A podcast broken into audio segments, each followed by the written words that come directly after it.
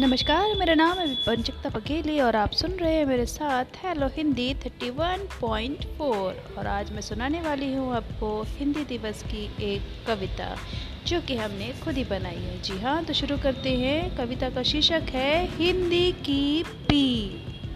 आओ सुनाऊँ तुम्हें कहानी, एक बेटी की पीर पुरानी। माँ संस्कृत ने जन्मी बेटी, नाम रखा था उसका हिंदी।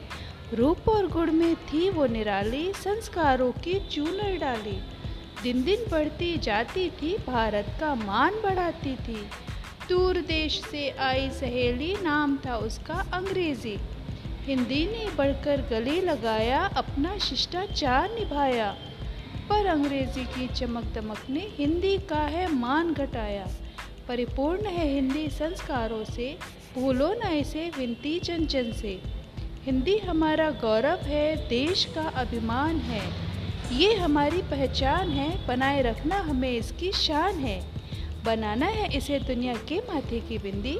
अब तुम्हारे हवाले है बच्चों, इस देश की भाषा हिंदी, इस देश की भाषा हिंदी।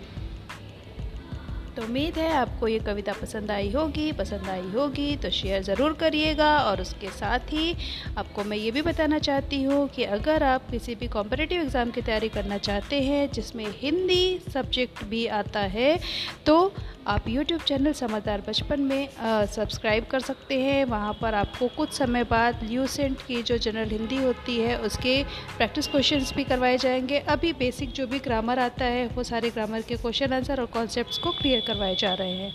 तो आज, बस आज के पॉडकास्ट में बस इतना ही। सुनते रहिए hello Hindi thirty one point four